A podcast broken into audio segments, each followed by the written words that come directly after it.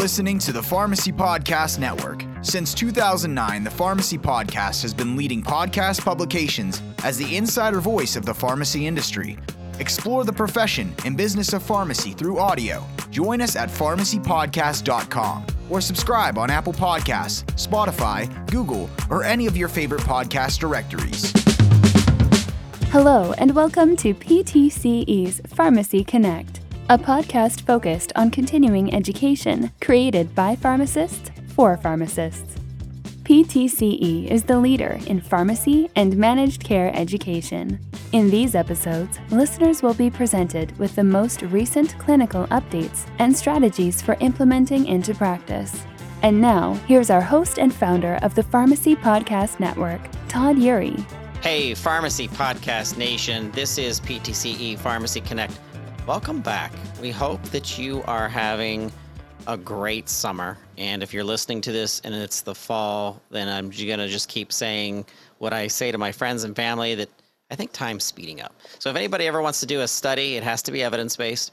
Um, let's talk about uh, proving that time is speeding up.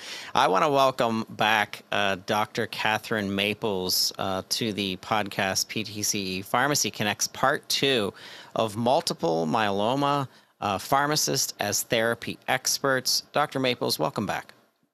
Thank you very much, Todd. I'm very excited to be here.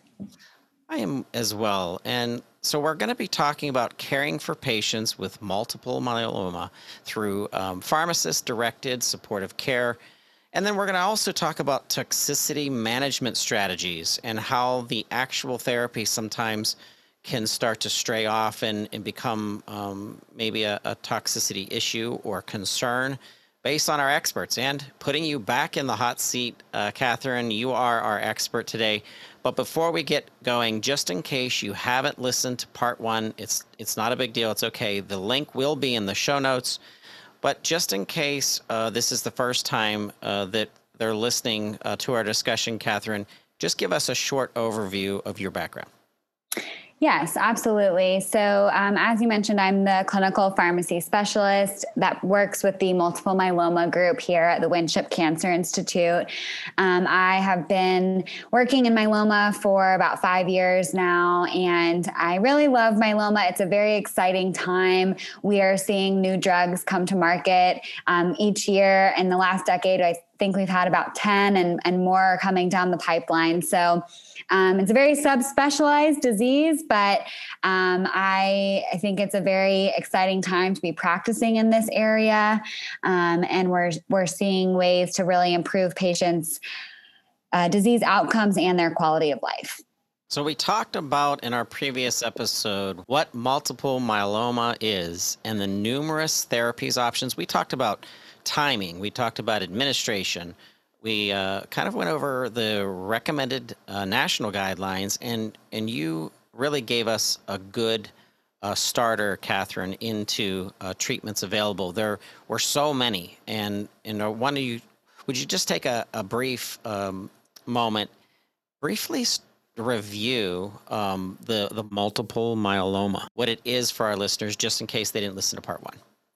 Yes, absolutely. So, multiple myeloma is a malignancy of our plasma cells. So, it is in the blood cancer family.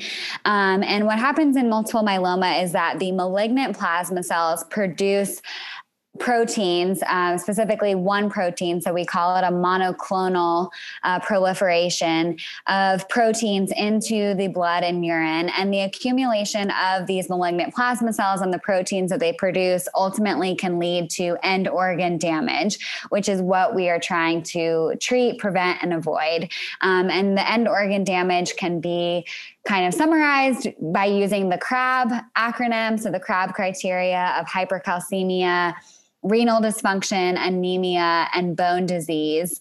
Um, and I think that that is something that we're going to dive in a little bit deeper today in terms of the supportive care for myeloma. Um, but I think what's unique is that we have supportive care measures due to the disease itself. Um, and we also have supportive care measures due to the treatment. Um, so those are kind of two different buckets that we want to consider and maybe a little bit challenging at times to balance both. But in general, myeloma is a hematologic malignancy. Um, it's unfortunately still considered incurable, but we are on the path to cure. So there's some decisions that will be made in moving forward with therapies. Kind of go into the different treatments that would be used if a patient was newly diagnosed or if they've been on a therapy before. Yes, absolutely. So, a newly diagnosed uh, patient is typically going to receive at least a triplet therapy with a proteasome inhibitor, an immunomodulatory agent, and steroid being dexamethasone. Um, so, those proteasome inhibitors include bortezomib, carfilzomib, ixazomib. Um, in the frontline setting, we're most commonly combining that with lenalidomide as our immunomodulatory agent, um, and then dexamethasone as the steroid. Uh, we are also seeing the inclusion of the CD38 monoclonal antibody of daratumumab in this frontline setting. Um, so you, we we can also see some quadruplet therapies there as well. Um, but once a patient reaches the relapse refractory stage of the disease, uh, it's one of the most challenging parts of myeloma because there's no universal standard on the proper sequencing so, uh, we, we most commonly are going to see an anti CD38 backbone regimen in that first relapse setting. Um, this could be with daratumumab or with isatuximab. But moving beyond that first relapse, it really becomes patient specific um, in terms of the treatment selection. But some of the agents that we can choose from include selinexor, which is an XPO1 inhibitor, uh, belantamab mafodotin, which is a BCMA antibody drug conjugate. We have the off-label venetoclax um, indication. Venetoclax is now in the NCCN guidelines for patients that have translocation 1114 and then we have our CAR T cells. So um, we uh, we see a, a lot of options that can be used in that relapse setting. Um, the newly diagnosed is a little bit more straightforward with the with the PI, IMID, and dexamethasone.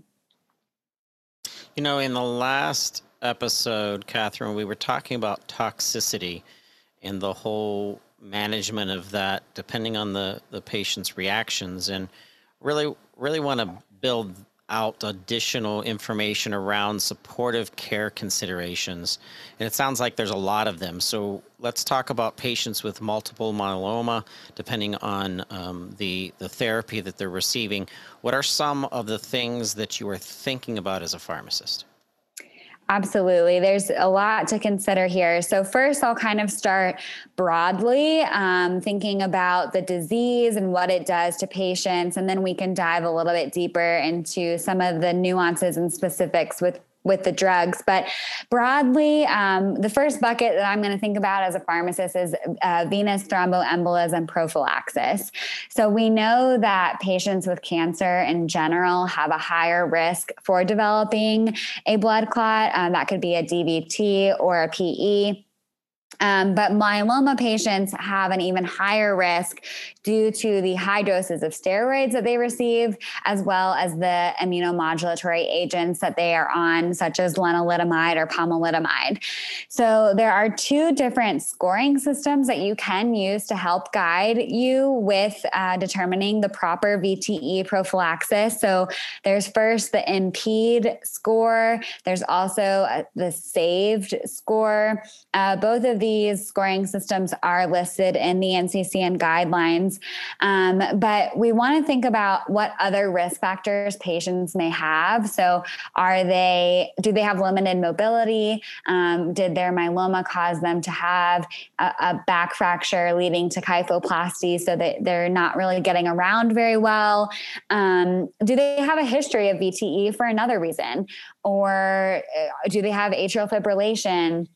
So we want to think about the patient as a whole, and some these scoring systems kind of help us do that. Um, other risk factors for VTE at baseline could be obesity. Um, so all of that gets incorporated into this at a minimum, patients on a, an, on an immunomodulatory agent should be on an aspirin prophylaxis regimen. But if they are at higher risk, then they may need something um, more potent than an aspirin for their VTE prophylaxis we will use the novel oral anticoagulant agents such as apixaban or rivaroxaban. Um, this can be done at the prophylactic dosing. So for um, apixaban, doing the 2.5 milligrams twice daily, or for rivaroxaban, doing the 10 milligrams once daily. And then um, even going beyond that, there there may be a reason why patients should be on full dose anticoagulation rather than a prophylaxis dose. So want to think about that and and what patients may need. Infection risk is also very important for myeloma. So, I mentioned a little bit about the disease biology. Um, plasma cells in a when they're functioning normally, um, their role is to produce antibodies, um, antibodies in response to an infection or a vaccine. So they really play a role in protecting against infection. So for myeloma patients who have malignant plasma cells that are not functioning properly, uh, they are at an inherently higher risk for infection just because of their disease. And then when we add on treatment, that can lower their white blood cell count, um, can put them at an even further risk for infection.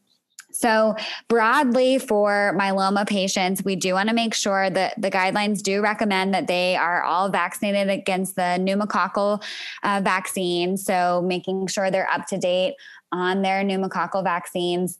And then thinking about some of the individual drugs and how they add to infection risk.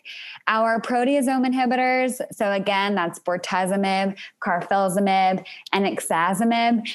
Uh, the class effect for these drugs is that they increase risk for herpes zoster reactivation. So, wanting to ensure that patients are on prophylaxis, um, this can be done with valacyclovir, acyclovir and then our monoclonal antibodies, such as daratumumab, isatuximab, elotuzumab, um, they all also increase the risk for infection. Um, notably, upper respiratory tract infections are commonly seen. Um, so we can check patients' IgG levels. We can give them intravenous um, IV, IVIG to to boost any of the low IgG levels, um, and and if the neutrophil count falls below 500 on any of these treatment regimens, it would be appropriate to initiate antibacterial prophylaxis for those patients as well. Um, so, infection risk, I think, is a big one.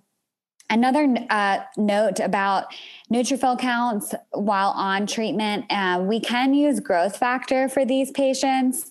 So it's very um, easy to add twice weekly or three times weekly growth factor to help maintain the dose intensity so you're not having to constantly hold therapy um, because that can be detrimental to patients too. Um, but by simply adding that growth factor in can help reduce the risk for infection and help you continue therapy without having to stop start. Um, the next broad category for these myeloma patients is their bone health. Um, so I've mentioned the CRAB criteria, I think a couple of times, but that B in the CRAB is is bony lytic disease. Uh, myeloma, unfortunately, likes to attack the bones, so we want to add a bone strengthening agent for all myeloma patients that are on active um, active therapy when they're initially diagnosed that can be done with zoledronic acid, pamidronate, denosumab.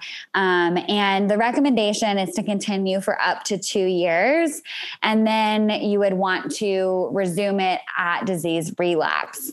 Um, the main side effect of these bone strengthening agents is the risk for osteonecrosis of the jaw with any invasive dental work. So, making sure and, and counseling patients, asking them if they need any invasive work done, um, and delaying the start of those bone modifying agents until after they have dental clearance would be appropriate. Um, and so, really working with the patient and, and their dentist to make sure that it's safe to start that. But that will help strengthen their bones and reduce the risk for any fractures.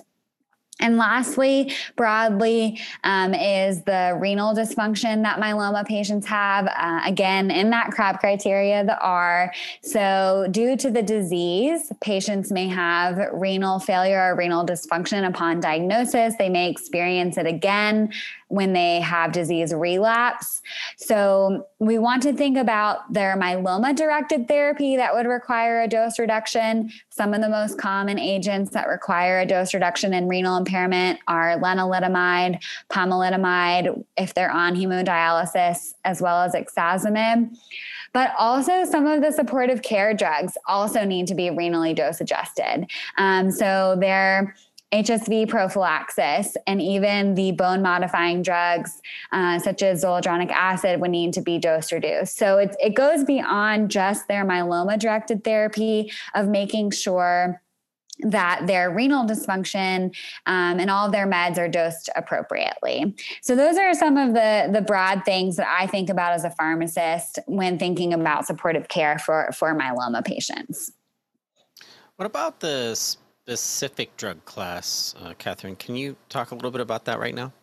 Yes, absolutely. So we do want to make sure we're addressing any of the specific nuances for each of the individual drugs. Uh, some of the ones that that really jump out to me first, uh, I mentioned the the PI class effects with the herpes zoster reactivation with the immunomodulatory drugs. So this is your lenalidomide and pomalidomide. Um, the, these agents have a REMS program. So due to the uh, pregnancy risk and the fetal embryo risk with these agents. Um, the REMS program is still established through the FDA, so patients have to be enrolled in the REMS program. Women of childbearing age have to take a pregnancy test before the drug can be dispensed each month. Um, so that's something that you have to really work with patients on, counsel them on using two forms of birth control while they're on this agent. And the VTE risk that also comes with that is another class effect. Something that's unique about lenalidomide is the diarrhea that we see with lenalidomide. Um, it's due to bile acid malabsorption. So sometimes the standard anti-diarrheal agents such as loperamide or Lomotil actually won't work very well for lenalidomide-induced diarrhea. Um, but what we can do is use a bile acid sequestrant such as cholestyramine, uh, which would bind to that bile acid and reduce the diarrhea. So I, I do make sure to counsel my patients on lenalidomide to tell us when they're having diarrhea. Don't just suffer in silence and think that it's normal um, because we may need to add something like cholestyramine if loperamide is not working. Um, a few other unique side effects that jump out to me that I always want to think about. Um, carfilzomib has a risk for cardiac toxicity. Um, we see hypertension as well as a risk for heart failure with carfilzomib, especially at the higher doses. Um, so, if you have a patient that has a history of any cardiac disease, um, maybe getting a baseline echocardiogram would be worthwhile, just having a baseline there, and then counseling them to monitor for signs of heart failure, such as shortness of breath or edema with bortezomib, um, peripheral neuropathy is a dose limiting toxicity with this agent. Um, and it's one that unfortunately we don't always see that the peripheral neuropathy is reversible. So again, I, I try to be proactive about having our counseling our patients to let us know when they start experiencing any level of that toxicity so that we can implement treatment.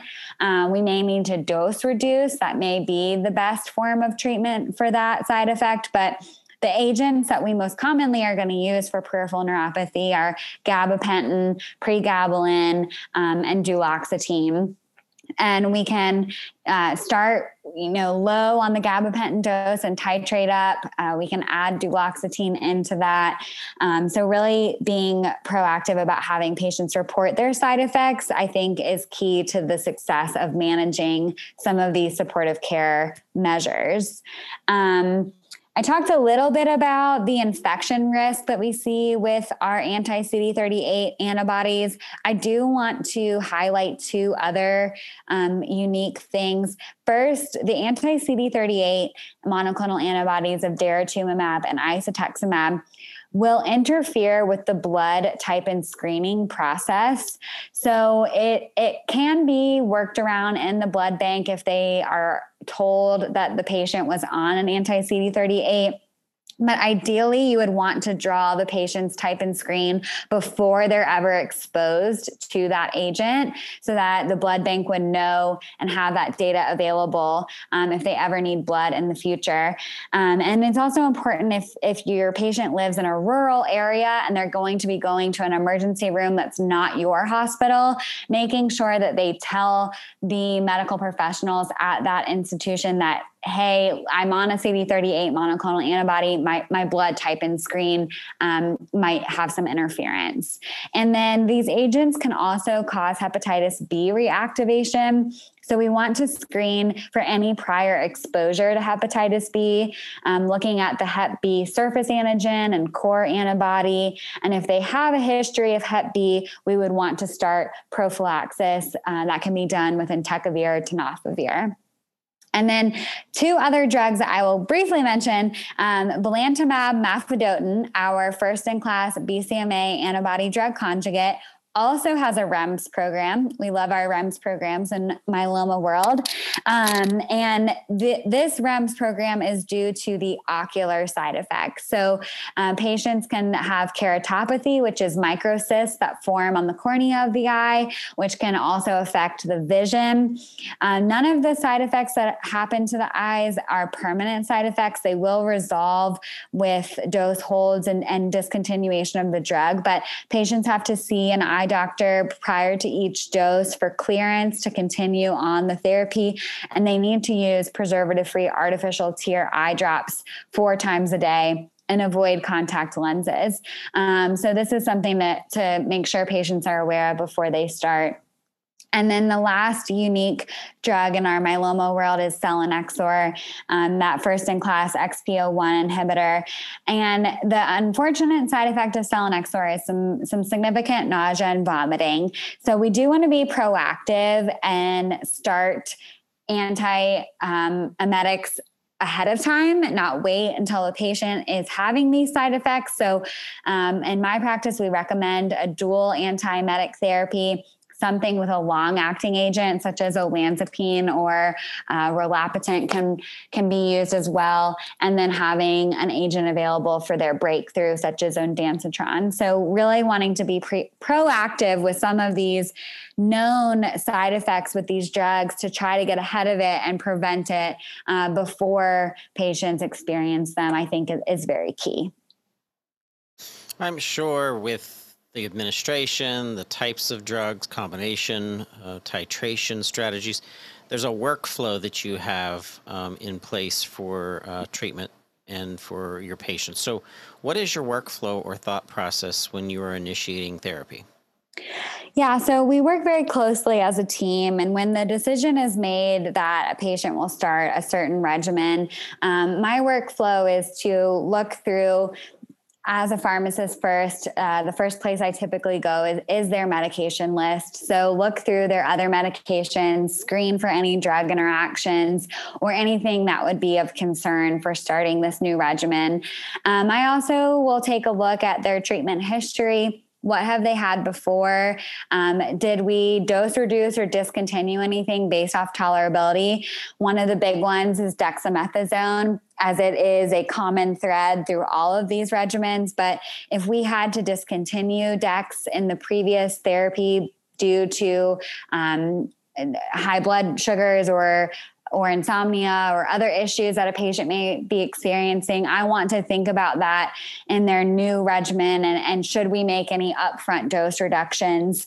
Um, so those are some of the things that that I kind of initially think through when a new treatment selection is is chosen. Is are there any dose adjustments for for drug interactions, um, liver, renal impairment, um, or any tolerability concerns from any previous therapies? What about the counseling sessions with patients? Uh, what do you share with your patients um, when when you're talking with them? Yeah, I think this is one of my favorite parts of my job. I, I really enjoy this time with patients and their families um, to, to give them an understanding of what to expect with their new therapy.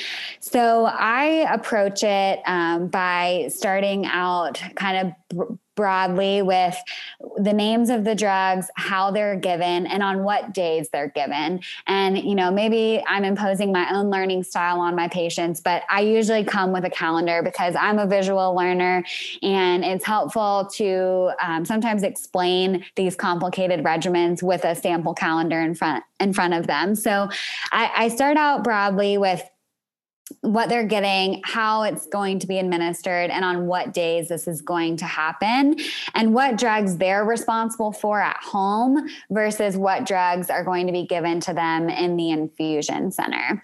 Um, and then we go one by one. Uh, we go one by one through each drug, the, the most common side effects of that therapy. Um, and then I kind of put everything together and say, you know, when we combine everything together, these are things that we worry about uh, with, you know, low blood counts, monitoring for infection, monitoring for any bruising and bleeding. Um, and I think that really going taking the time to to go through each drug individually is is how I find it most helpful for patients. And then giving them those calendars and and adherence strategies is helpful as well. A lot of patients use their phone alarm uh, alarm feature to set their alarm, if, especially if it's a weekly medication such as ixazomib, you know, having that weekly alarm to remind them to take their medication can be helpful. Um, and then we will counsel patients on any drug interactions to let us know if they're starting any new therapies. A big one is even herbals and supplements. One that is unique in our world is vitamin C interacts with bortezomib. And a lot of people think vitamin C is, harmless and great and boosts their immune system, but it actually could be doing some harm by inter- interacting with their bortezomib therapy. So I try to make note of saying, you know, tell me what you're taking beyond just your prescription drugs. What herbs and supplements are you taking? So we can screen those too. Um, but I think that's my general approach approach for a counseling session. It's really something that over the counter vitamins, supplements, um, most of the time our consumers, our patients are out there thinking everything's fine, but that does play into this. So it kind of brings me back to thinking about the timing of this so that you can constantly come back to your patient and check in on them. How often are you following up with patients? We that is a really good point. Um, we follow up with our patients typically at the start of each new cycle, so that's most commonly going to be once a month or once every three weeks, depending on the regimen. Um, and we it's a team approach, so we we do rely on the nurses in the infusion center to inform us if if they hear anything from the patient in between those cycles. Um, our nurses in the clinic are fabulous and and touch base with the patients multiple times throughout the cycle as well. So it is definitely a team effort. And, but I would say we, as a team all together, we tend to see our patients in clinic once a month. Okay. So, you know, these podcasts um, are are helpful because they're nice fillers, especially if you're traveling or you're walking or you're driving somewhere. But I also think of other ways of learning, and I'd I'd love to hear from you, Kathryn, what you do. So, how are you staying up to date with drug approvals in emerging emerging therapies? Yes, this is the challenge of the oncology world for sure. Because while it's great that we have so many new approvals all the time. Um, it definitely can be challenging to stay up to date. And I find myself, you know, in my siloed world of myeloma and is trying to stay up to date with even all of the other malignancies can be challenging. But um, I would say that I rely heavily on some of the organizations and listservs that I'm members of. Um, HOPA is one that I rely on heavily. They send out weekly emails of new drug approvals and new updates, um, and then partnering with with organizations like PTCE, who sends out listservs of updates from conferences. Um, that's how I find it most helpful. That I can quickly scroll through an email um, and see if there's a study or a highlight that pertains to me that I need to read through in more detail. Um, but I think that's mostly how um, I find that I can stay up to date. And then, of course, now that we're back in in person conferences, that has been a great pleasure as well. All right. So, last question, just like last time, uh, what what would you say is the single most important takeaway for our pharmacists listening in? I think the most important takeaway for our pharmacists listening in is the complexity of these patients goes beyond whatever diagnosis you're typically seeing the patient for. So while they're coming to us for their myeloma and I can play a big role in helping select their myeloma directed therapy and the supportive care measures that come with that, they still have several other disease states going on and anything that we may do for their myeloma may impact those other disease states. Um, so, you know, the dexamethasone that I feel is so critical to treat their their cancer might affect their diabetes. So I think just remembering that the patient has a lot going on um, and and working with them as a whole to reduce pill burden when you can and make sure that um, they are comfortable with all of their medications is is the role of the pharmacist and, and the situation in my opinion. Well, Kathryn, we thank you again for coming back and sharing with us more about your passion and treatment specifically of uh, multiple my- myeloma. It's been it's been great talking with you. Thank you for having me.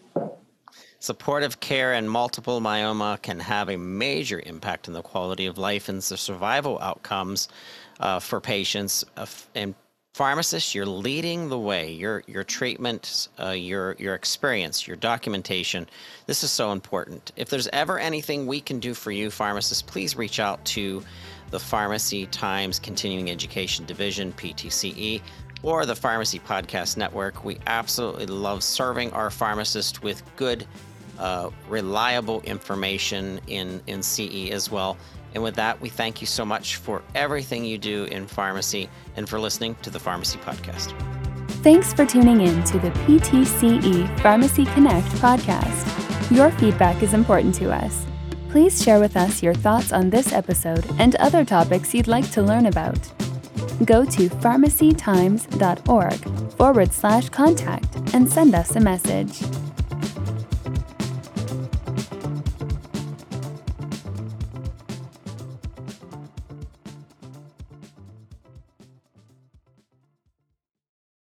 This podcast is a part of the C Suite Radio Network. For more top business podcasts, visit c-suiteradio.com.